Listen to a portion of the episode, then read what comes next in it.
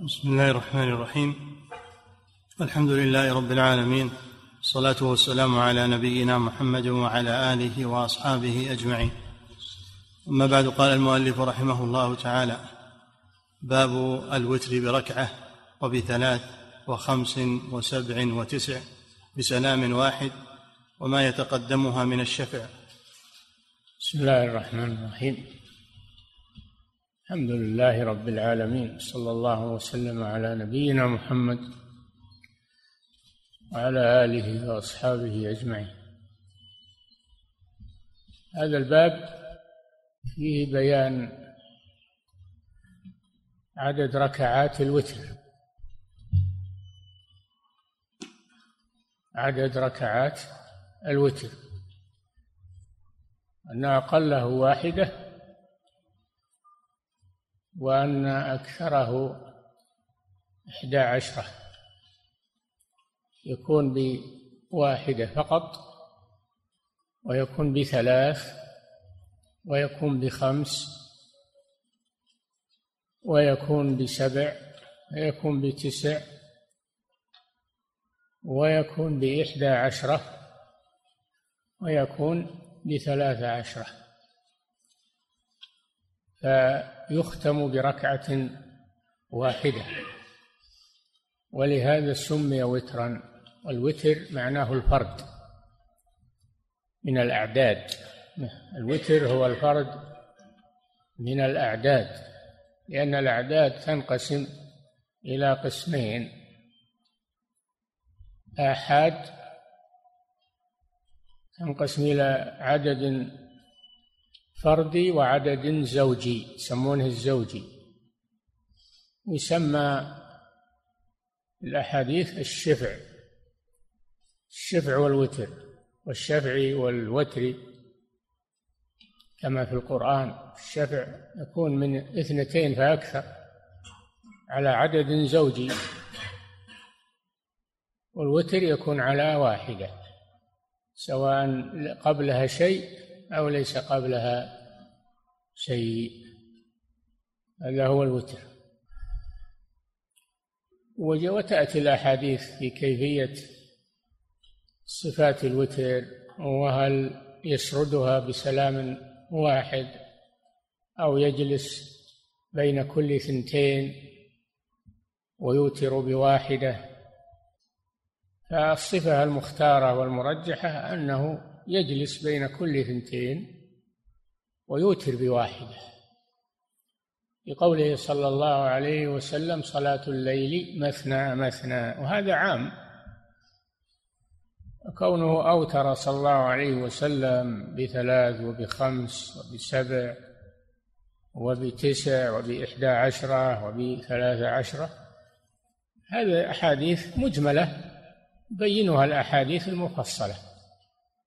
وهو أنه يصلي ركعتين ركعتين يصلي مثنى مثنى بقوله صلى الله عليه وسلم صلاة الليل مثنى مثنى ثم يوتر بواحدة. هذا هو المختار والموافق للسنة أيضا. والأحاديث يفسر بعضها بعضا. فكونه يوتر بثلاث بخمس بسبع بتسع إلى آخره. فصله قوله صلى الله عليه وسلم صلاة الليل مثنى مثنى ويوتر بواحدة. هذا هو الرأي المختار. لكن بعض الأئمة اليوم خصوصا المتعالمين عمموا هذا حتى في التراويح. صاروا لا يسلمون إلا في آخرها هذا غلط. تراويح مثنى مثنى بالإجماع. ويستريحون بين كل أربع ركعات ولذلك سميت التراويح. لأنهم يستريحون بينها. الذي يسردها هذا مخالف للسنة. ولا فهم الأحاديث. ما فهم الأحاديث. صلاة التراويح مثنى مثنى هذا بإجماع العلماء؟ ما أحد قال أنها تسرد إنما هذا في الوتر على رأي. الوتر غير التراويح. هذا ينبغي التنبه لهذا. نعم. باب الوتر بركعة وبثلاث وخمس وسبع وتسع بسلام واحد وما يتقدمها من الشفع عن ابن عمر. بسلام واحد وما يتقدم الركعة وركعة الوتر من الشفع. وهذا هو الإجمال. كيف الشفع؟ الشفع أنه يصلي يصليها مثنى مثنى. يصليها مثنى مثنى ويوتر بواحدة. نعم. عن ابن عمر رضي الله عنهما قال قام رجل فقال يا رسول الله كيف صلاة الليل؟ فقال رسول الله صلى الله عليه وسلم صلاة الليل مثنى مثنى آه واضح الحديث. نعم. فإذا خفت الصبح فأوتر بواحدة. آه هذا هذا واضح. صلاة الليل مثنى مثنى إذا أردت أن توتر صل واحدة بعدها بعد ما تصلي من الركعات. مثنى مثنى خصوصا إذا إذا خشيت أنه يطلع الفجر. ودل هذا على أن الوتر ينتهي بطلوع الفجر فلا وتر بعد الفجر. انتهى وفي الحديث الآخر انتهى وتره صلى الله عليه وسلم إلى السحر. فالوتر لا يخرج عن آخر الليل إلى طلوع الفجر. دل على أنه مثنى مثنى والوتر يكون بواحدة. نعم. فقال يا رسول الله كيف صلاة الليل؟ فقال رسول الله صلى الله عليه وسلم صلاة الليل مثنى مثنى فإذا خفت الصبح فأوتر بواحدة رواه الجماعة. وزاد أحمد في رواية صلاة الليل مثنى مثنى تسلم في كل ركعتين. وذكر الحديث. هذه واضحة. مثنى مثنى ما معناها؟ تسلم من كل ركعتين. هذه الرواية تفسر الرواية التي قبلها. نعم. ولمسلم قيل نعم. أحمد نعم. وزاد أحمد في رواية صلاة الليل مثنى مثنى تسلم في كل ركعتين. تسلم في كل ركعتين. هذا واضح. نعم. وذكر الحديث. هذا معنى مثنى مثنى. ها؟ وزاد أحمد في رواية صلاة الليل مثنى مثنى تسلم في كل ركعتين وذكر الحديث. اي نعم. ولمسلم قيل لابن عمر ما مثنى مثنى؟ قال يسلم في كل ركعتين. واضح واضح أنه يسلم من كل ركعتين ولا يسرد. ما يسرد ثلاث خمس سبع تسع ما يسردها سرد بل يسلم من كل ركعتين ويوتر في آخرها بواحدة. نعم. وعن ابن عمر رضي الله عنهما أنه كان يسلم بين الركعتين والركعة في الوتر حتى إنه كان يأمر ببعض حاجته. رواه البخاري. هذا هذا واضح أيضا. أنه يسلم من كل ركعتين ويوتر بواحدة حتى إنه يأمر ببعض حاجته قبل الوتر. يأمر ببعض حاجته لأنه ليس في صلاة ما يواصلها. هذا يدل على أنه لا يواصلها إنما يفصل بينها ويسلم حتى إنه يتكلم ويأمر. بطلب حاجته. واضح. نعم. وعن ابن عمر وابن عباس رضي الله عنهما أنهما سمعا النبي صلى الله عليه وسلم يقول الوتر ركعة من آخر الليل. رواه أحمد ومسلم. هذا هو الوتر. وما قبله فهو تهجد. ما قبله فهو تهجد. قل أو كثر. تهجد. مثنى مثنى. نعم فإذا من الله عليك وقمت من آخر الليل مبكرا فصل مثنى مثنى. وإذا أردت أن توتر أوتر بواحدة. نعم. وعن عائشة رضي الله عنها قالت كان رسول الله صلى الله عليه وسلم يصلي ما بين أن يفرغ من صلاة العشاء إلى الفجر إحدى عشرة ركعة يسلم بين كل ركعتين. واضح. كل الروايات تضافرت على أنه يسلم من كل ركعتين ولا يسردها كلها. واضح واضح جدا. إلا من لا يفهم اللي ما يفهم ما تقدر ما تقدر تحاول معه. لكن اللي يفهم الأحاديث مفصلة لهذا. سلم من كل ركعتين.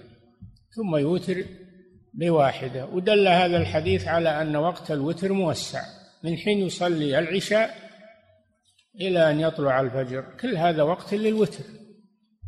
فبأي آه، ساعة استيقظت توتر.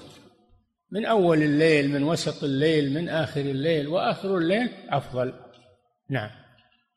وعن عائشة رضي الله عنها قالت كان رسول الله صلى الله عليه وسلم يصلي ما بين أن يفرغ من صلاة العشاء إلى الفجر إحدى عشرة ركعة يسلم بين كل ركعتين ويوتر بواحدة. هم معناه أنه من حين يسلم من العشاء إلى أن يطلع الفجر وهو في صلاة. ما يصلي ما كان يقوم الليل كله عليه الصلاة والسلام. كان يصلي وينام كما في الحديث. يصلي وينام. ولذلك لما جاء الثلاثة الذين أرادوا أن يسألوا عن عمل النبي صلى الله عليه وسلم ليقتدوا به فأخبرته نساء النبي صلى الله عليه وسلم بصلاته كأنه تقال لها. فقال أين نحن من رسول الله صلى الله عليه وسلم؟ قد غفر له ما تقدم من ذنبه وما تأخر. يعني أنه ليس بحاجة إلى كثرة الصلاة. هذا فهمهم. فقال هم ثلاثة. قال أحدهم أما أنا فأصلي ولا أنام. قال الآخر أما أنا فأصوم ولا أفطر. قال الثالث أما أنا فلا أتزوج النساء. يريد يتبتل. فلما جاء النبي صلى الله عليه وسلم وأخبر بما قالتهم صعد المنبر صلى الله عليه وسلم وخطب وقال أما أنا فأصلي وأنام وأصوم وأفطر وأتزوج النساء ومن رغب عن سنتي فليس مني. عليه الصلاة والسلام. ما أنصحه وأفصحه عليه الصلاة والسلام.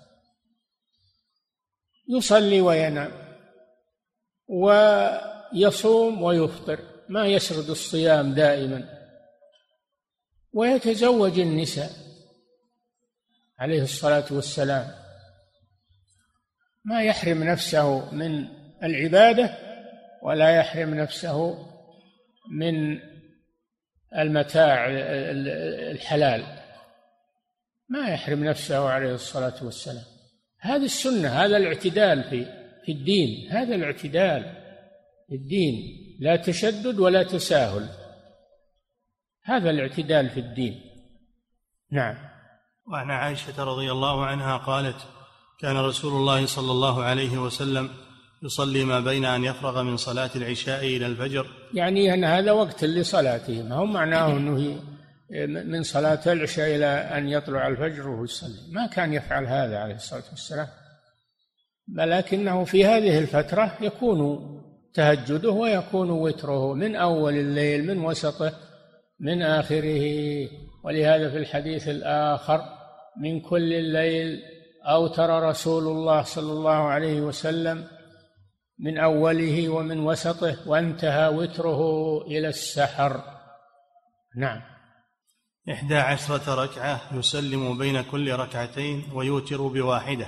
واضح جدا. ما هو معناه يسرد الثلاث والخمس والسبع والتسع والإحدى عشرة ما كان يسردها عليه الصلاة والسلام. بل يصليها مثنى مثنى ويوتر بواحدة. هذه هي السنة الواضحة الجلية. نعم. فإذا في التراويح وفي غيرها. نعم. فإذا سكب المؤذن من صلاة الفجر. سكب بالباء يروى بالباء ويروى بالتاء يعني سكت. وهذا هو الظاهر. هذا هو الظاهر. وأما سكب بالباء فيفسر بسكت معناه سكت. وقيل معناه أسرع في أسرع في الأذان. نعم. فإذا سكب المؤذن من صلاة الفجر وتبين له الفجر وجاءه المؤذن قام فركع ركعتين خفيفتين. ركعة راتبة الفجر. إذا طلع الفجر صلى راتبة الفجر. وهما آكد الرواتب. ما كان النبي صلى الله عليه وسلم يدع راتبة الفجر لا حضرا ولا سفرا. وما آكد الرواتب. ويخففهما أيضا. ما هو يخليهم مثل التهجد يطيل الركوع يطيل القيام والركوع والسجود فيهما. لا بل كان يخففهما. حتى تقول عائشة رضي الله عنها هل قرأ النبي صلى الله عليه وسلم فيها أو لا؟ من تخفيفه إياها. بعض الناس ما ينتبه لهذا. يطيل صلاة يطيل راتبة الفجر. وهذا خلاف السنة. السنة التخفيف تخفيف ركعتي الفجر. نعم.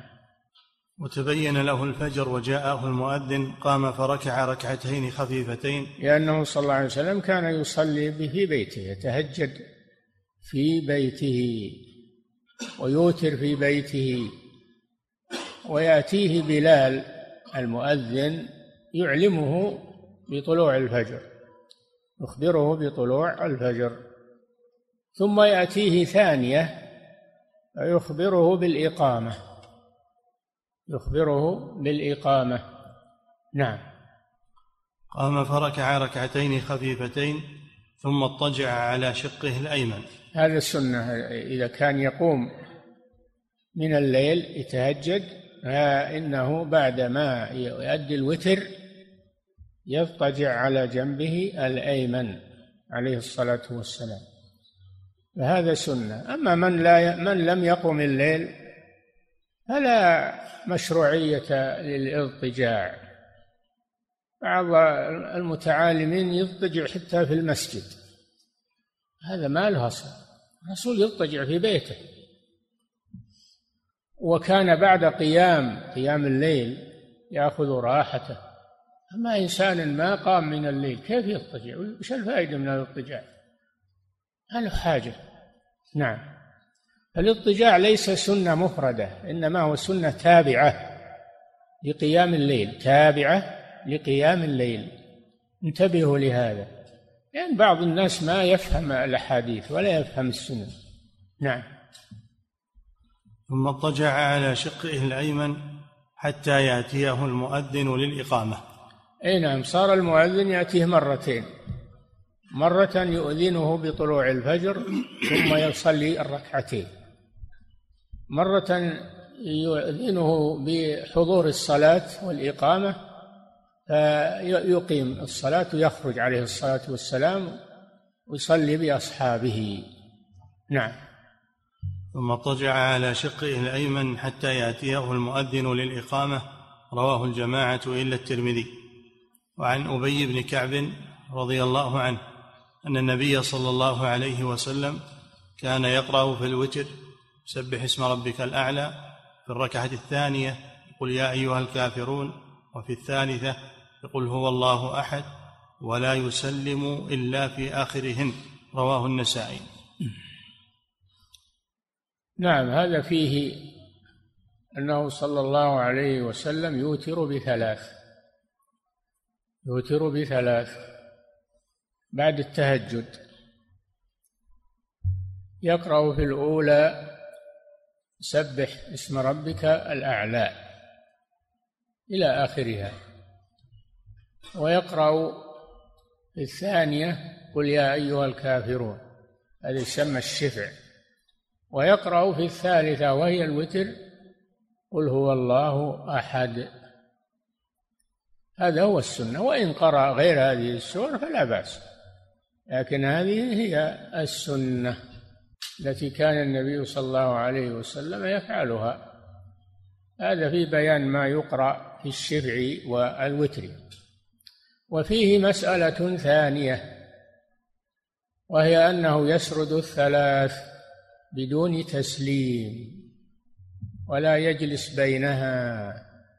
نهى عن الجلوس بينها لأنها تشبه بصلاة المغرب وقال لا تشبهوها بصلاة المغرب فإذا أراد أن يسردها فإنه لا يجلس في أثنائها بل يسردها بدون جلوس. وإن سلم من الثنتين وقام للثالثة فهو أفضل. نعم. وعن عائشة رضي الله عنها قالت كان رسول الله صلى الله عليه وسلم يوتر بثلاث لا يفصل بينهن. يعني يسردهن. نعم. رواه أحمد والنسائي ولفظه كان لا يسلم في ركعتي الوتر. لا يسلم في ركعتي الوتر اللي هي الشفع. يعني يسردها معناه لا يسلم بينها. هذا مفسر لما قبله. نعم. ولفظه كان لا يسلم في ركعتي الوتر وقد ضعف. سبحان الله المؤلف يعني عنده دقة فهم تصنيف الأحاديث وترتيبها عجيب عن فقه فيها رتبها عن فقه فيها لأن بعضها يفسر بعضا ويوضح بعضها بعضا. نعم. عن عائشة رضي الله عنها قالت كان رسول الله صلى الله عليه وسلم يوتر بثلاث لا يفصل بينهن رواه أحمد والنسائي ولفظه كان لا يسلم في ركعتي الوتر وقد ضعف أحمد إسناده. وإن ثبت؟ نعم فهذا يفسر أنه يسردها بمعنى أنه لا يسلم من الركعتين الأوليين. نعم. وقد ضعف أحمد إسناده وإن ثبت فيكون قد فعله أحيانا. اي نعم. يعني ما هو المستمر والمعروف من سنته إنه يسلم من الركعتين الأوليين ثم يقوم للوتر. هذا هو الأكثر من سنته. لكن إن ثبت هذا الحديث الذي ضعفه أحمد إن ثبت فمعناه أنه يفعل ذلك أحيانا ولا يداوم عليه وأن الأكثر أنه يفصل بينهن بسلام. يفصل بين الثلاث بسلام من الثنتين الأوليين. هذا هو الأكثر من فعله صلى الله عليه وسلم وعليه تحمل الأحاديث وتصنف على هذا النمط. نعم. وقد ضعف أحمد إسناده وإن ثبت فيكون قد فعله أحيانا. هذا كلام المؤلف رحمه الله. نعم. وإن ثبت فيكون قد فعله أحيانا كما أوتر بالخمس والسبع والتسع كما سنذكره. نعم. وعن أبي هريرة رضي الله عنه عن النبي صلى الله عليه وسلم قال لا توتر لا توتروا بثلاث أوتروا بخمس أو سبع ولا تشبهوا بصلاة المغرب. رواه الدار قطني بإسناده وقال كلهم ثقات. نعم هذا حث على الأفضل لا توتروا بثلاث.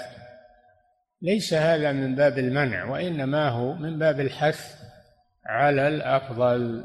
الأفضل أن يوتر بخمس أو بسبع. هذا بيان للأفضل. وإذا اقتصر على الثلاث هذا جائز. نعم. ولا تشبهوا بصلاة المغرب؟ وإذا وإذا أوترت بثلاث لا تشبهوها بصلاة المغرب بأن تجلسوا بينها التشهد الأول بل تسردها بدون جلوس كما سبق. نعم. وعن أم سلمة رضي الله عنها قالت كان رسول الله صلى الله عليه وسلم يوتر بسبع وبخمس لا يفصل بينهن بسلام ولا كلام. رواه أحمد والنسائي وابن ماجه. هذا ظاهره أنه يسرد الخمس والسبع أنه يسردها. ولكن ما يؤخذ على حدة بل يرد إلى الأحاديث الثانية التي مرت صلي مثنى مثنى. وقال صلى الله عليه وسلم صلاة الليل مثنى مثنى. والأحاديث يفسر بعضها بعضا. إي نعم. فالأولى أن لا يسرد لأن السنة أن صلاة الليل مثنى مثنى. وهذا هو الذي يفتي به شيخنا الشيخ عبد العزيز بن باز رحمه الله هذا الكلام هذا الجمع بين الأحاديث أنه يصلي مثنى مثنى ويوتر بواحدة. فقول بخمس بسبع بتسع معناه أنه يسلم من كل ركعتين ويوتر بواحدة جمعا بين الأحاديث. نعم. وعن عائشة رضي الله عنها قالت كان رسول الله صلى الله عليه وسلم يصلي من الليل ثلاث عشرة ركعة. هذا أكثر الوتر. أكثره ثلاث عشرة ركعة. نعم. يصلي من الليل ثلاث عشرة ركعة يوتر من ذلك بخمس لا يجلس في شيء منهن إلا في آخرهن متفق عليه. هو ظاهره أنه يسردهن لكن إذا جمعنا بينه وبين الأحاديث الأخرى فمعناه أنه يسلم من كل ركعتين ويوتر بواحدة. هذا هو الذي يتمشى مع الأحاديث. وإن سردا فيكون هذا بعض الأحيان كما سبق الثلاث يكون بعض الأحيان. وأما الأكثر فإنه يسلم من كل ركعتين وهذا هو الأولى والأفضل. وأيضا هذا أريح للإنسان إنه يستريح بين كل ركعتين يتناول شيء يتكلم له حاجة. نعم. هذا أريح. كما أنه هو السنة الراجحة فهو أيضا أريح للمصلي. نعم.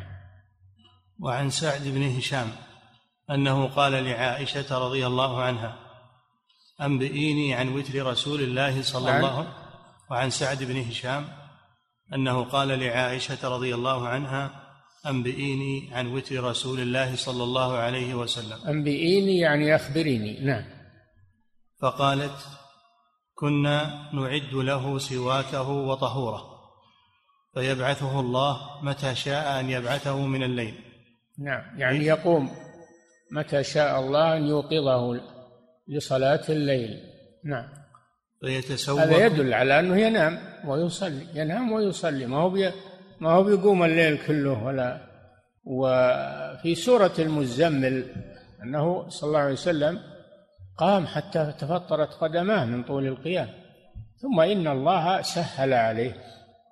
قم الليل إلا قليلا نصفه أو انقص منه قليلا أو زد عليه ورتل القرآن ترتيلا.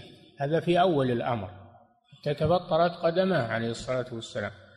ثم في آخر السورة خفف الله عنه. خفف الله عنه وعن الأمة.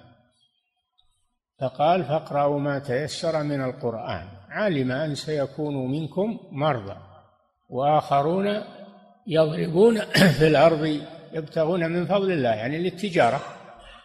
وآخرون يقاتلون في سبيل الله. فاقرأوا ما تيسر منه. هذا تخفيف من الله على الرسول صلى الله عليه وسلم وعلى أمته. أنه يصلي من الليل ما تيسر. ويختمه بالوتر يختمه بالوتر ولا يطيل على نفسه الإطالة الشاقة. نعم. كنا نعد له سواكه وطهوره فيبعثه الله متى شاء أن يبعثه من الليل. هذا دليل على أنه ينام عليه الصلاة والسلام. نعم. فيتسوك هذا هذا فيه أن أنه يستحب لمن قام من نوم الليل أن يبادر بالسواك. أول شيء أول شيء يستاك. ليذهب رائحة الفم وما تلبد على اللثة من من المخلفات. ثم يتبع ذلك بالمضمضة من أن يكون هذا أبلغ في تنظيف الفم. نعم. يعني يجمع بين السواك والمضمضة. هذا غاية التنظيف للفم. لأجل أن يستقبل الصلاة بفم طاهر ويستقبل قراءة القرآن بفم طاهر ويستقبل حضور الملكين لأن الملائكة تأتي عند المصلي تحضر عند المصلي وهي تتأذى مما يتأذى منه الإنسان. إذا كان فيه رائحة كريهة في فمه فإن الملائكة تكره ذلك فيطيب فمه بالسواك وبالمضمضة. من أجل أن يستقبل صلاة الليل بفم طاهر للقرآن وللملائكة. نعم. فيتسوك ويتوضأ. نعم. ويصلي تسع ركعات لا يجلس فيها إلا في الثامنة. فيذكر الله ويحمده ويدعوه ثم ينهض ولا يسلم ثم يقوم فيصلي التاسعة ثم يقعد فيذكر الله ويحمده ويدعوه ثم يسلم تسليما يسمعنا ثم يصلي ركعتين بعدما يسلم وهو قاعد. فتلك فتلك إحدى عشرة ركعة يا بني. فلما وتلك إحدى إحدى عشرة ركعة يا بني. يا بني لأنها أم المؤمنين رضي الله عنها وكل المؤمنون أبناء لها. من ناحية الإجلال والاحترام والتوقير نعم لنساء النبي صلى الله عليه وسلم لأنهن أمهات المؤمنين. يتبع ذكرها بالإجلال والتوقير والاحترام والترضي. نعم. فلما أسن رسول الله صلى الله عليه وسلم وأخذه اللحم أوتر بسبع وصنع في الركعتين مثل صنيعه الأول فتلك تسع يا بني. نعم أو أنه كان يوم كان نشيط وهو يكثر الركعات من الليل. فلما ثقل وأدركه الكبر عليه الصلاة والسلام صار يوتر بسبع. بدل التسع يوتر بسبع. وكونه يصلي بعد الوتر ركعتين وهو جالس هذه سنة أخرى خارج هذه خارج الوتر. مثل ما أن الإنسان يصلي بعد المغرب والمغرب ما هو بوتر المغرب وتر ومع هذا يصلي بعده ركعتين. فلا مانع أن من أوتر أنه يصلي بعد الوتر ما في مانع. نعم.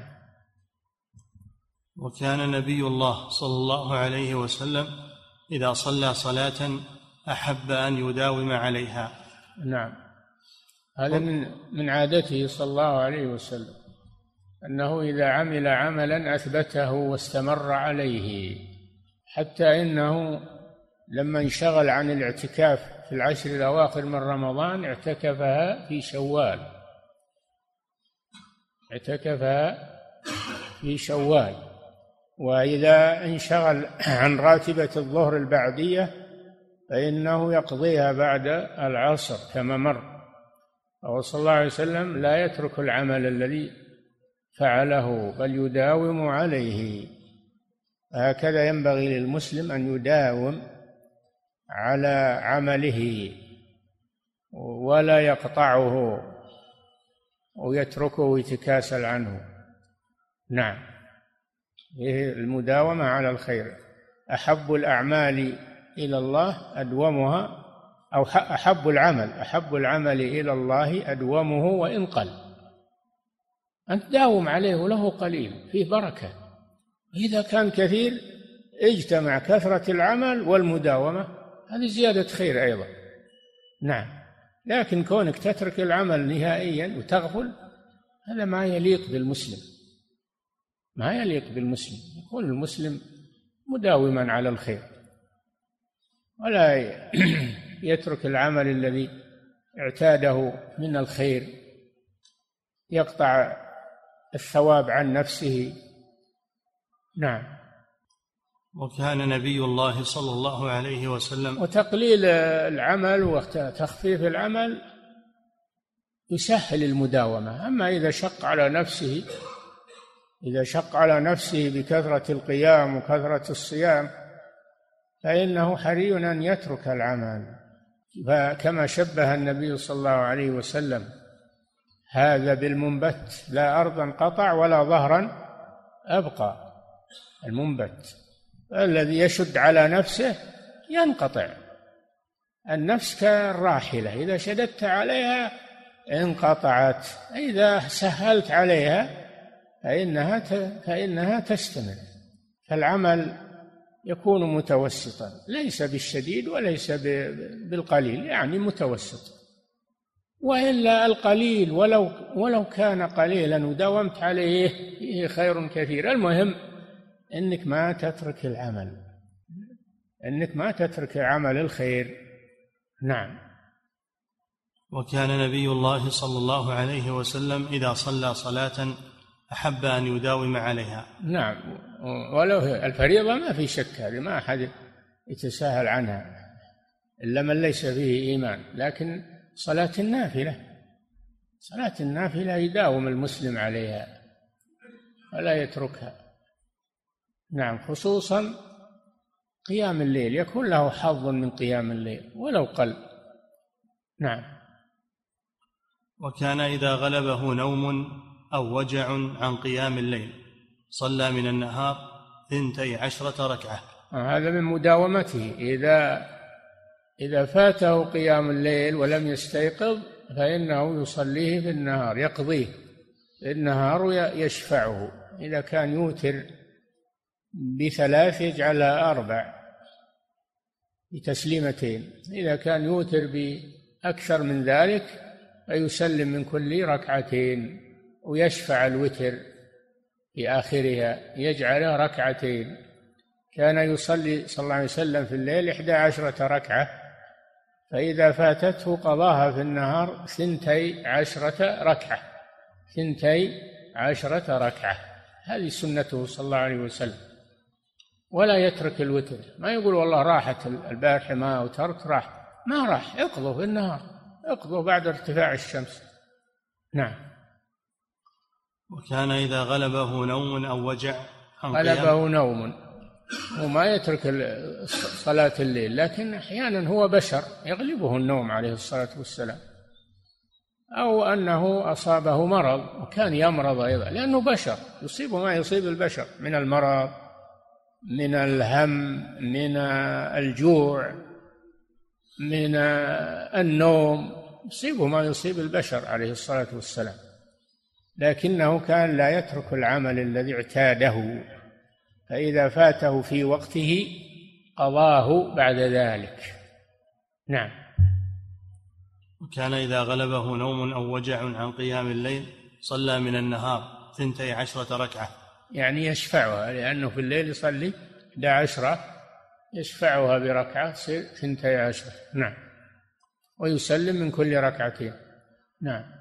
ولا أعلم رسول الله صلى الله عليه وسلم قرأ القرآن كله في ليلة ولا قام ليلة حتى أصبح آه. آه. مسألتان لا أنه يطيل القراءة ويقرأ القرآن كله في ركعة ولا أنه يقوم الليل كله حتى يصبح هذه ما هي بسنته عليه الصلاة والسلام بل كان يصلي وينام وكان يقرأ من القرآن ما تيسر فاقرأوا ما تيسر منه. ما يقرأه في ركعة هذا شاق. يروى عن عثمان رضي الله عنه أنه قرأ القرآن في ركعة لكن سنة الرسول كما سمعتم. ما علمت عائشة رضي الله عنها أنه قرأ القرآن كله في ركعة لأن هذا شاق. نعم. ولا أعلم رسول الله صلى الله عليه وسلم قرأ القرآن كله في ليلة ولا قام ليلة حتى أصبح؟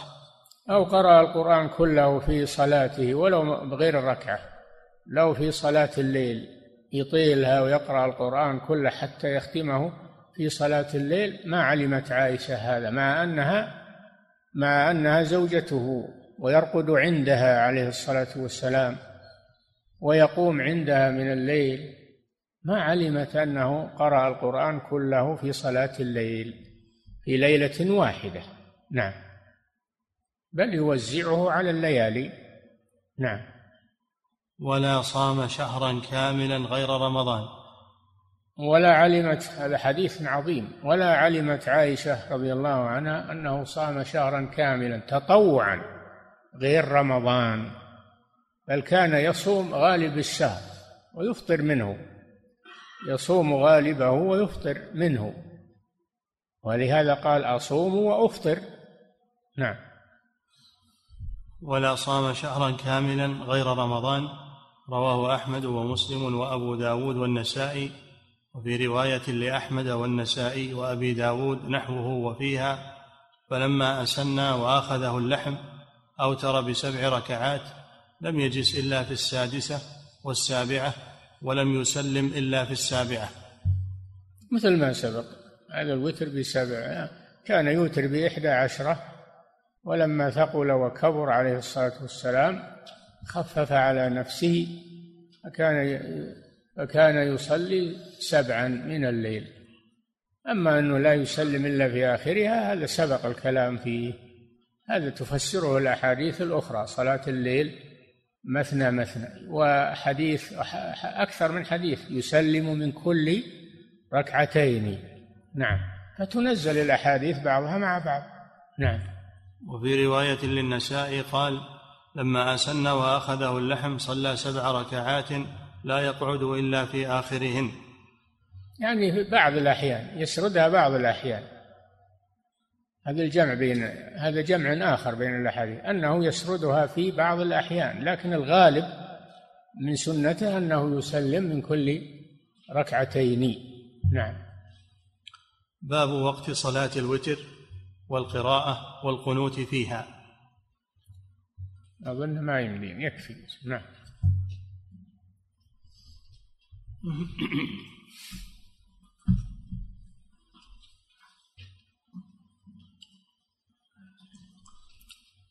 فضيلة الشيخ وفقكم الله. يقول هل هناك فرق بين التراويح وبين قيام الليل من حيث أداء الركعات؟ تراويح في رمضان وأما قيام الليل فهو في كل السنة. هذا فرق من التراويح في رمضان وأما قيام الليل فهو في سائر السنة. أيضا التراويح لا تصلى إلا في رمضان. الثالث من الفروق أن التراويح تشرع لها الجماعة تشرع لها الجماعة وتصلى في المسجد. أما قيام الليل فلا تشرع له الجماعة ولا يكون في المسجد يكون في البيت. يكون صلاة الليل في البيوت. هذا أحسن نعم فضيلة الشيخ وفقكم الله يقول السائل يقول أحد طلبة العلم إن حديث مثنى مثنى فيه كيفية صلاة الليل لا عددها وقد جاء عدد صلاة الليل في حديث عائشة صريحا بأنه ما زاد رسول الله صلى الله عليه وسلم عن إحدى عشرة ركعة فهل ما ذكره صحيح؟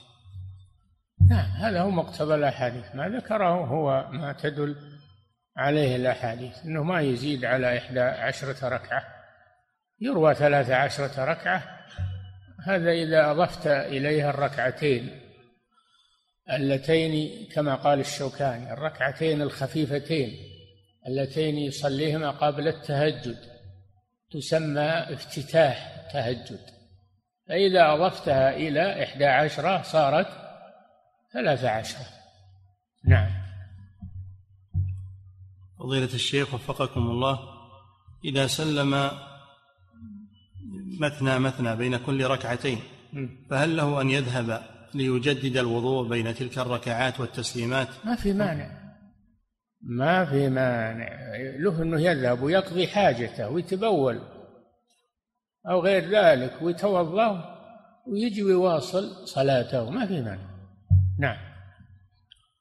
فضيلة الشيخ وفقكم الله يقول ورد في حديث لعائشة رضي الله عنها أنه صلى الله عليه وسلم كان يصلي أربع ركعات فلا تسأل عن حسنهن وطولهن على أنه يجوز سرد أربع بسلام واحد. لا يحمل على الأحاديث. صلاة الليل مثنى مثنى أربع ركعات يعني مثنى مثنى.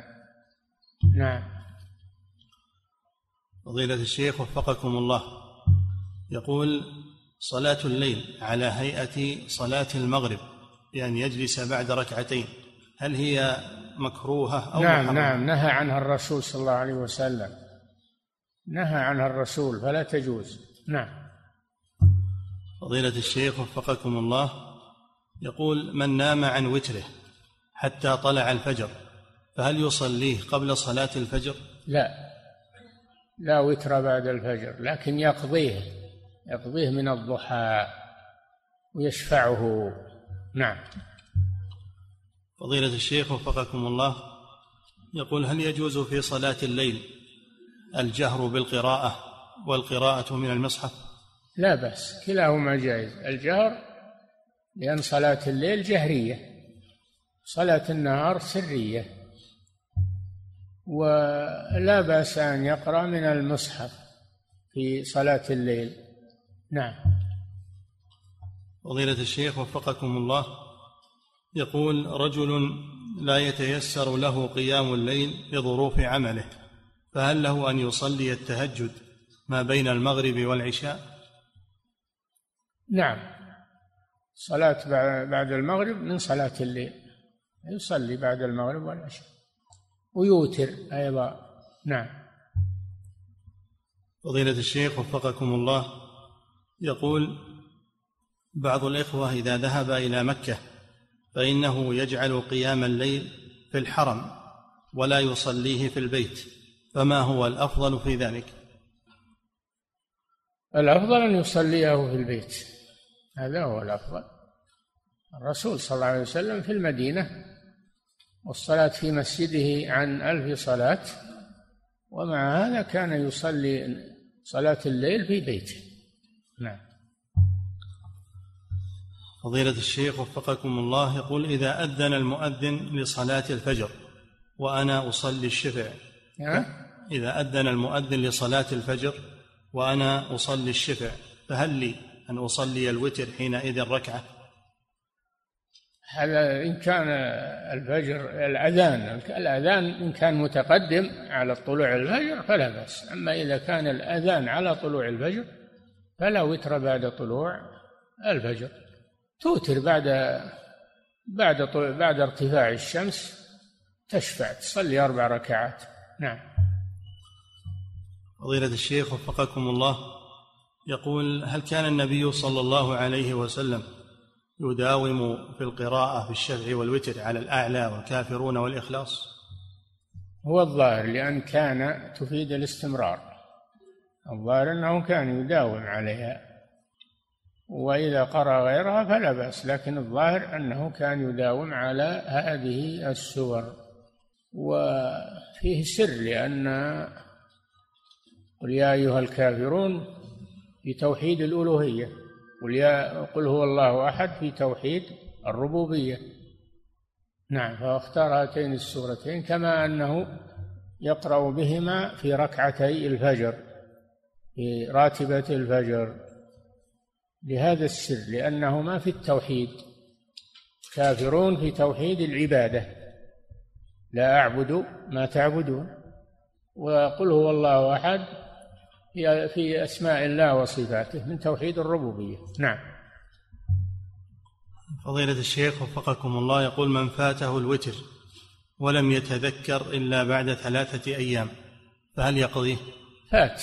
لا يقضيه من من ضحى الليلة التي تركه فيها. أما إذا زالت الشمس فات القضاء. إذا زالت الشمس من هذا اليوم فات وقت القضاء. نعم. فضيلة الشيخ وفقكم الله يقول هل كان النبي صلى الله عليه وسلم يحافظ على قيام الليل في السفر؟ أو أنه كان يتركه كما كان يترك السنن الرواتب ما كان يتركه كان يصلي على الراحلة أينما توجهت به راحلته يتهجد عليها عليه الصلاة والسلام. ما كان يتركه في السفر. نعم. فضيلة الشيخ وفقكم الله يقول مر معنا في الحديث ويصلي تسع ركعات لا يجلس فيها إلا في الثامنة فيذكر الله ويحمده ويدعوه ثم ينهض ولا يسلم هل معنى ذلك التشهد؟ ولا يجلس. لا يجلس فيها إلا في الثامنة فيذكر الله ويحمده ويدعوه ثم ينهض ولا هو الظاهر, هو الظاهر أنه يأتي بالتحيات لكنه لا يسلم. ولكن الغالب من حاله أنه يصلي مثنى مثنى. وقد وقد يسردها بعض الأحيان. هذا هو الجمع بين الأحاديث. نعم. أن الغالب أن يصليها مثنى مثنى. وقد يسردها في بعض الأحيان لبيان الجواز. نعم. فضيلة الشيخ وفقكم الله. لكن صلاة التراويح على كل حال مثنى مثنى هذا بالإجماع. ما حد قال أنه أنه تشبك ما يفعل بعض المتعالمين. ما حد قال أن صلاة التراويح تشبك جميع ولا تسلم إلا في آخرها. نعم. فضيلة الشيخ وفقكم الله يقول السائل من فضل الله علي أنني أقوم في آخر الليل غالبا ولكن أقوم بتأخير الوتر حتى إذا شرعت فيه أذن الفجر. فهل فعلي هذا صحيح؟ أم يجب علي؟ لا ما هو صحيح لا. تحرز من هذا. لا يطلع وترك عن الليل يكون في الصبح. لا. تحرز من هذا. نعم. فضيلة الشيخ وفقكم الله. يقول هل الأفضل في قيام الليل الإطالة في القراءة فأصلي ثلاثا أو خمسا؟ أو أخفف فأصلي إحدى عشرة ركعة أو ثلاث عشرة ركعة. كلاهما إن زدت إن خففت إن خففت الصلاة زد في الركعات. وإن أطلت القراءة والركوع والسجود فقلل الركعات. ولهذا كان الصحابة في رمضان يصلون ثلاثا وعشرين ركعة لأنهم يخففونها تخفيفا على الناس. رفعا للمشقة فكانوا يخففون الصفة ويزيدون في العدد إلى ثلاث وعشرين. والرسول صلى الله عليه وسلم كان يصلي لا يزيد على إحدى عشرة ركعة لأنه كان يصلي منفردا. كان يصلي منفردا. فيطيل الصلاة عليه الصلاة والسلام. وفي حديث إذا أما أحدكم الناس فليخفف فإن فيهم الكبير والمريض وذا الحاجة. وإذا صلى لنفسه انتبه وإذا صلى لنفسه فليطول ما شاء. نعم. فضيلة الشيخ وفقكم الله. أما أنك تجي تصلي بالجماعة وتقول بصلي صلاة الرسول تبي تقوم حتى تفطر قدماك تقرأ البقرة والنساء وآل عمران في ركعة واحدة ما يطيقون هذا يا أخي. إن كان أنك تطيقه أنت فهم ما يطيقون. ولهذا قال صلى الله عليه وسلم أيكم أما الناس فليخفف فإن فيهم كذا وكذا وكذا. فإذا صلى لنفسه فليطول ما شاء أو صلى معه أناس يرغبون يرغبون التطويل فلا بأس. وإلا فإنك تراعي أحوال المأمومين. نعم. فضيلة الشيخ وفقكم الله يقول هل هل لمن بلغ عمره ستين أن يقلل من عدد ركعات صلاة الليل إلى سبع ركعات كما جاء في إذا كان هذا يشق عليه يخفف نعم. إذا كان هذا يشق عليه يخفف صلاة الليل مثل ما كان أو يقللها كما كان النبي صلى الله عليه وسلم يفعل لما كبر. نعم. فضيلة الشيخ وفقكم الله. يقول ورد أن النبي صلى الله عليه وسلم كان يقضي الوتر في النهار إذا فاته لسبب. فهل النهار يشمل ما بعد الظهر فيقضي لا لا. صباح الصباح يشمل ارتفاع الشمس إلى قيام الشمس في وسط السماء. هذا وقت قضاء الوتر. فإذا توسطت الشمس في كابد السماء فلا صلاة هذا وقت نهي. وإذا زالت انتهى الصباح ودخل المساء. نعم.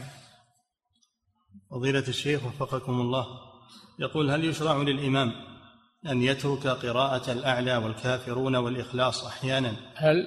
هل يشرع للإمام أن يترك قراءة الأعلى والكافرون والإخلاص أحيانا ويقرأ بغيرها ليتبين للناس أنها ليست بواجبة؟ لا مانع لا مانع يقرأ ما تيسر منه. لكن الأولى والأفضل أن يقرأ ما كان النبي صلى الله عليه وسلم يقرأ به من أجل أن يعلم الناس السنة أيضا يعلمهم السنة. نعم. فضيلة الشيخ وفقكم الله. كان يقرأ في العيدين بقاف واقتربت عليه الصلاة والسلام. كان يقرأ في الجمعة بسبح والغاشية أو ب أو بسورة الصف وسورة آه، وسورة المنافقون. آه، لا يقرأ بسورة الجمعة سورة الجمعة والمنافقون في الفجر. إما أنه يقرأ فيهما آه، إما أنه يقرأ فيهما بسبح والغاشية الجمعة وإما أن يقرأ بالجمعة والمنافقون. هذه سنته صلى الله عليه وسلم. نعم. لكن الآن لو يطيلون الخطبة ويقصرون ويقصرون الناس ثم يخفف الصلاة. وهو ماشي يقرأ آية وهو ماشي ولا سورة قصيرة. هذا خلاف السنة. السنة تقصير الخطبة وإطالة الصلاة هذه هي السنة. هم عكسوا الآن صاروا يطيلون الخطبة والغالب أنها ما فيها فائدة. الخطبة طويلة وهي ما فيها فائدة. حشو كلام. ويخفون الصلاة الفريضة. هذا خلاف السنة. نعم. فضيلة الشيخ وفقكم الله يقول هل هناك سور معينة تشرع أو يشرع قراءتها في قيام الليل ما عدا الشفع والوتر؟ ما ما ورد هذا. يقرأ ما تيسر من القرآن من أوله من وسطه من آخره حسب ما يتيسر له. ما يحفظ من القرآن. نعم. ثم يقول حفظك الله هل يجوز أن يقرأ على ترتيب المصحف حتى ينتهي أم أنه يقرأ بسور معينة؟ الخيار إن شاء أن يختم القرآن هذا أفضل. إن شاء أنه يقرأ بسور معينة كانوا الصحابة يحزبون القرآن يحزبون القرآن ثلاثا من الطوال وخمسا وسبعا وتسعا وعشرا ثم حزب المفصل حزب واحد. حزب المفصل حزب واحد. هكذا كان الصحابة يقومون الليل بالقرآن يحزبونه الطوال يختصرون على ثلاث مثل البقرة والنساء وآل عمران. وبعدها بعد الثلاث آه، الخمس ثم السبع إلى آخره. نعم. منهم من يختم القرآن في شهر في صلاة الليل. منهم من يختم القرآن في كل عشر ليال منهم من يختم القرآن في كل سبع منهم من يختم القرآن في كل ثلاث في كل ثلاث كما كان ابن عمر رضي الله عنه يفعل هذا في كل ثلاث يختم القرآن. نعم. فضيلة الشيخ وفقكم الله يقول هل يتصور ختم القرآن في ليلة واحدة؟ يتصور الليل طويل. يتصور أنه يختم القرآن في ليلة واحدة.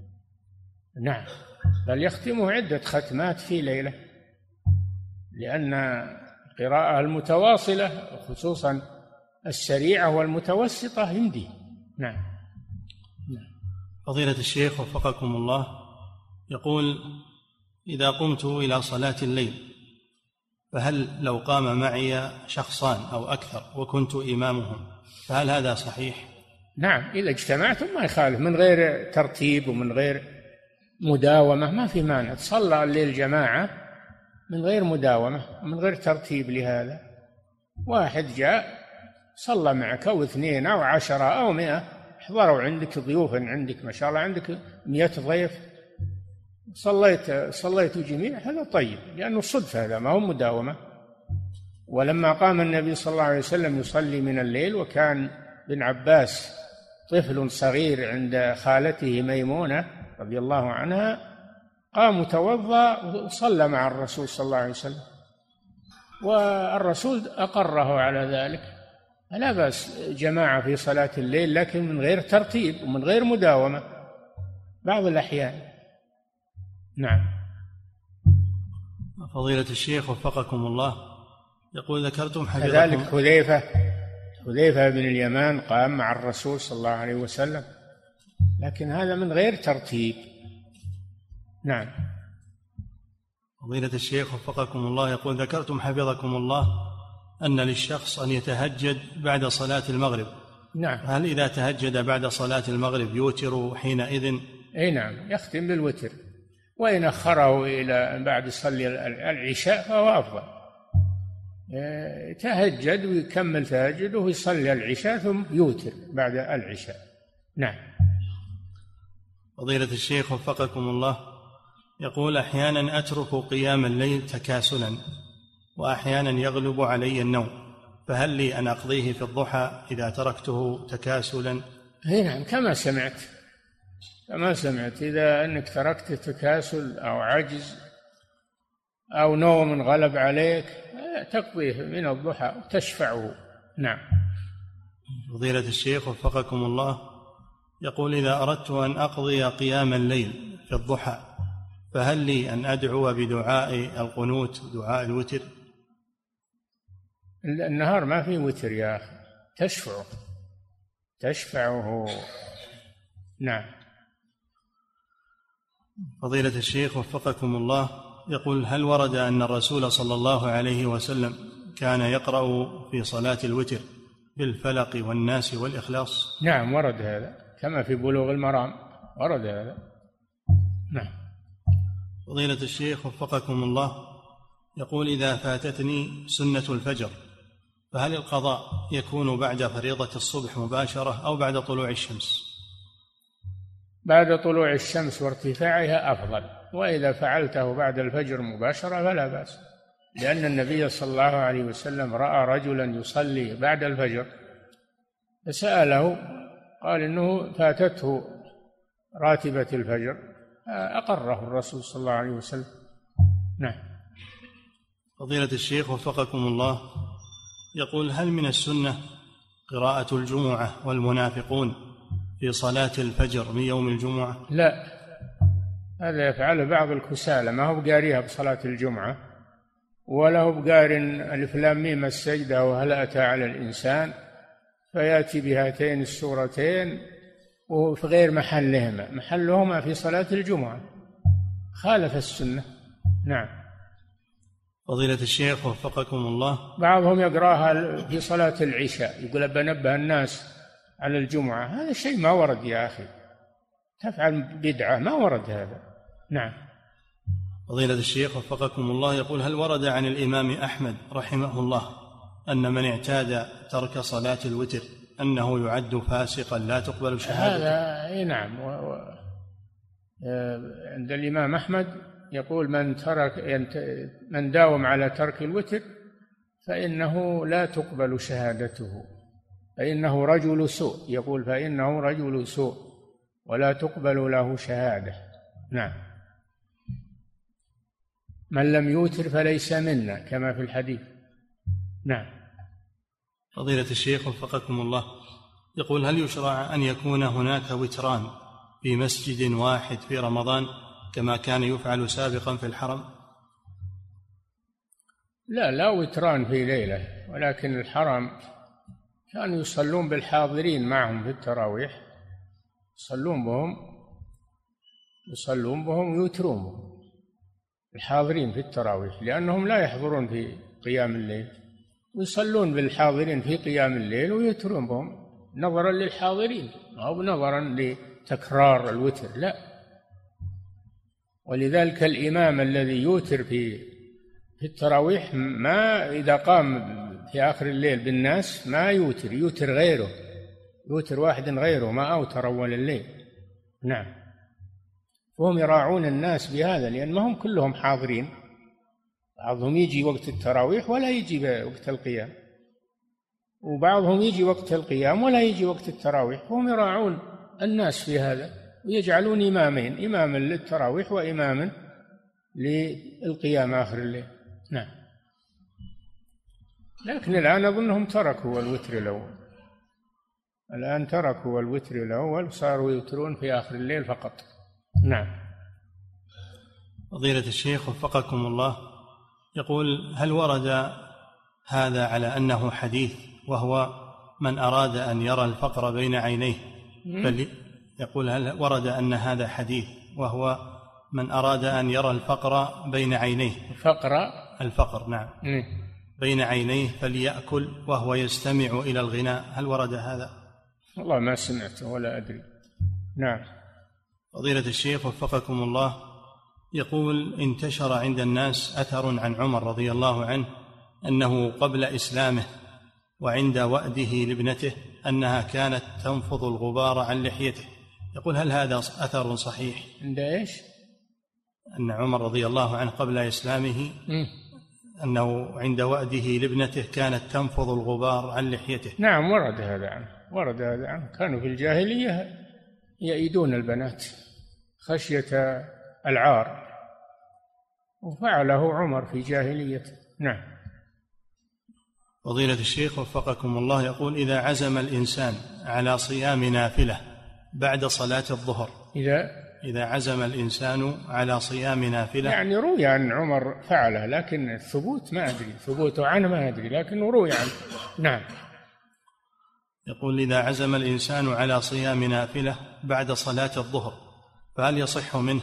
أم لا بد أن تكون النية قبل صلاة الظهر؟ ما فهمت السؤال.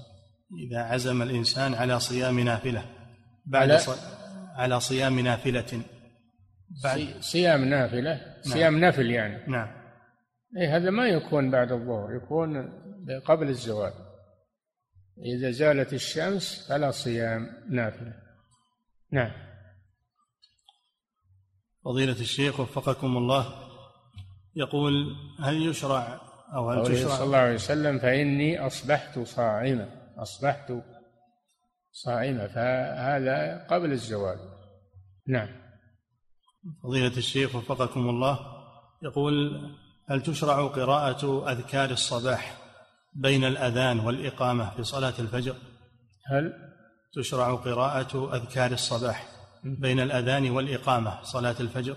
لا مانع من هذا أنه يأتي بأذكار آه، ورد الصباح يأتي بورد الصباح قبل الإقامة ما في مانع إذا اتسع الوقت. نعم. خصوصا إذا كان بعد الصلاة له شغل أو ينشغل. نعم. فضيلة الشيخ وفقكم الله يقول في المسجد الحرام هل كل ما بداخل الحجر لا تجوز صلاة الفريضة فيه؟ احتياط أغلبه احتياط ما هو كله من الكعبة. لكن احتاطوا وجعلوه مقوس من باب الاحتياط وإلا ما هو كله من الكعبة. نعم. فضيلة الشيخ وفقكم الله يقول هل هناك فرق بين مرجئة الفقهاء وبين المرجئة الضلال؟ نعم مرجئة الفقراء الفقهاء أخف. مرجئة الفقهاء أخف من مرجئة الجهمية والعياذ بالله. أشد المرجئة هم الجهمية وأخفهم مرجئة الفقهاء. نعم. فضيلة الشيخ وفقكم الله يقول إذا دخلت في مجلس أحد الأمراء أو الكبراء فهل السنة أن أذهب إلى السلام على هذا الأمير وهو في وسط المجلس أم أن السنة أن أبدأ بالأيمن فالأيمن؟ لا تبدأ بالكبير تبدأ بالكبير كبير السن أو كبير القدر والمكانة هذا هو الأدب تبدأ به ثم من عن يمينه تكمل على الحاضرين. نعم. أما الشيخ. أنك تبدأ بطرف الصف وتخلي اللي له قدر ومكانة هذا خلاف الأدب. نعم. فضيلة الشيخ وفقكم الله.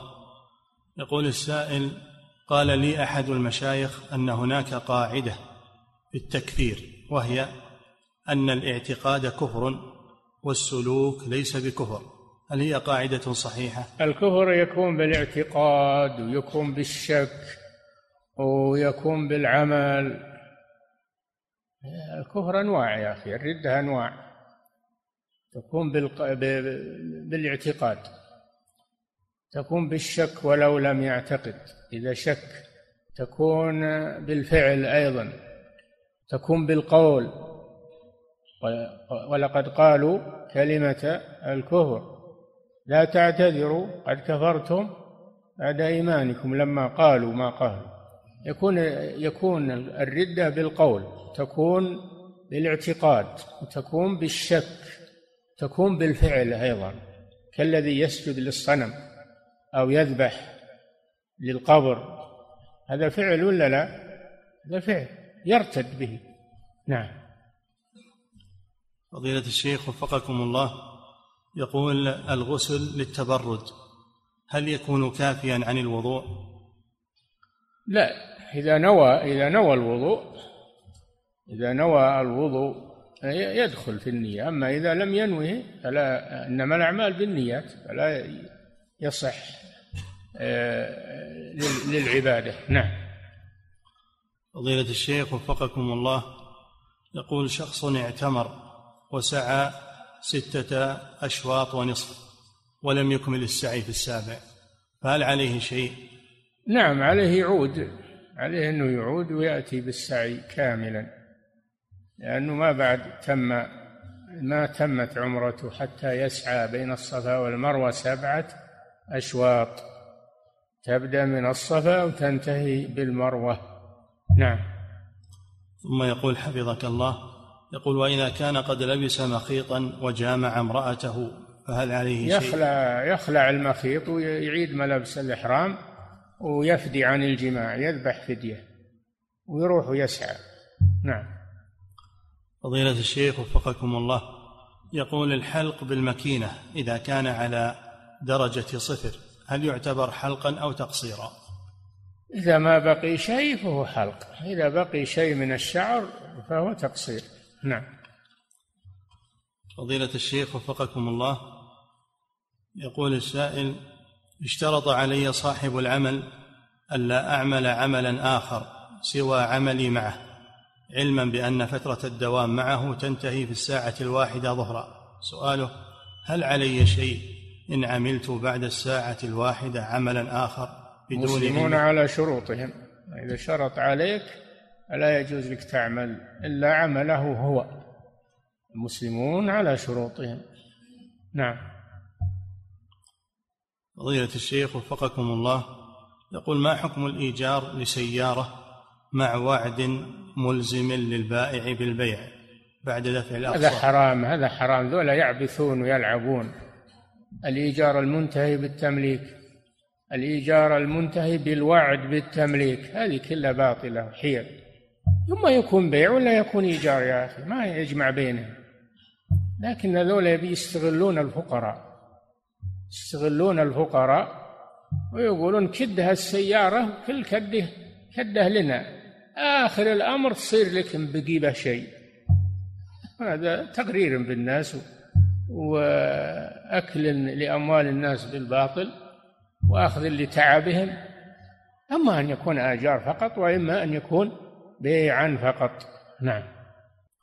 فضيلة الشيخ وفقكم الله ورد في الحديث لا تنتقب المحرمة. هل النقاب لا لا, لا تنتقب المحرمة؟ كذا لا تنتقب. لا, لا تنتقب المحرمة. لا تنتقب المحرمة. نعم. لا تنتقب المحرمة؟ أيه؟ يقول هل النقاب هو كل ما كان له نقب في جهة العينين أو أي نعم. النقاب ما كان له فتحة ما كان فيه فتحة للعينين أو لعين واحدة. ما كان فيه فتحة للعين أو للعينين فهو نقاب. ويسمى برقع أيضا. نعم. ثم يقول حفظك الله يقول هل إذا جعل فتحة النقاب خلف الرأس وأسدل الغطاء وش الفائدة إذا صارت خلف الرأس وش الفائدة ما يصلح هذا. ما تلبس النقاب. الرسول نهاها عن لبس النقاب فلا تلبسه. تجيب غطاء تجيب شيلة تجيب خمار تجيب أي شيء يغطي به رأسه ووجهه عن الرجال ويكفي. لكن نهى عن النقاب وعن البرقع فقط ولم ينهها عن تغطية وجهها. الرسول ترى ما نهى المرأة عن تغطية وجهها عن الرجال نهاها أن تلبس النقاب أو البرقع يعني ما خيط للوجه خاصة مثل ما نهى الرجل أن يلبس القميص. فيجب فهم الأحاديث أما قولهم إحرام المرأة في وجهها هذا غلط هذا غلط. ولا يتعين عليها كشف وجهها إنما لا تغطيه بالخاص هذا بالنقاب أو البرقع فقط لكن تغطيه بغيرهما. لأن عائشة رضي الله عنها بينت هذا كنا مع النبي صلى الله عليه وسلم آه، محرمات فإذا مر بنا الرجال سدلت إحدانا خمارها على وجهها فإذا جاوزونا كشفناه. الرسول ما منع المرأة أن تغطي وجهها إنما منعها من شيء خاص فقط. كما أنه لم يمنع الرجل أن يلبس الإزار والرداء وما في حكمهما وإنما منعه من المخيط فقط. نعم. فضيلة الشيخ وفقكم الله يقول إذا انتهيت من الطواف والسعي في العمرة. إذا انتهيت من الطواف والسعي في العمرة وأردت الحلاقة فإن الحلاق يقوم بوضع شامبو معطر على الرأس قبل أن يشرع في الحلاقة فهل في ذلك حرج؟ نعم هم يعني فيه اشتباه. قل له لا تحط شيء فيه فيه طيب.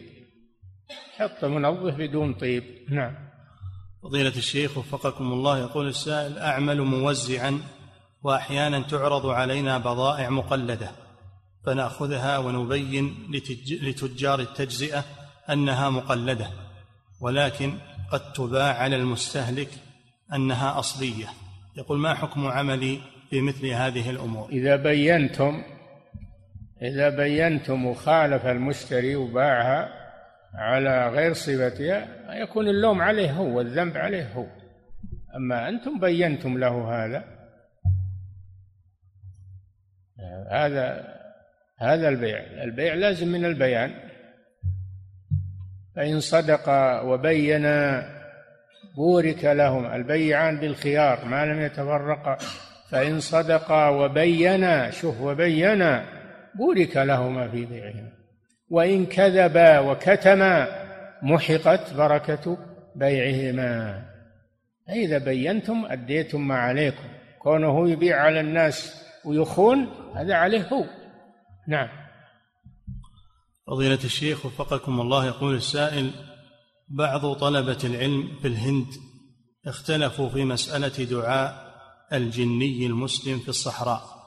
يقولون إذا وقعت مصيبة للمسلم الإنسي في الصحراء فإن له أن يدعو الجني المسلم. نسأل الله العافية. هذا ما يجوز. وش يدريك أنه مسلم؟ وش يدريك أنه مسلم؟ تعرف الجن أنت؟ هذا هذا غلط.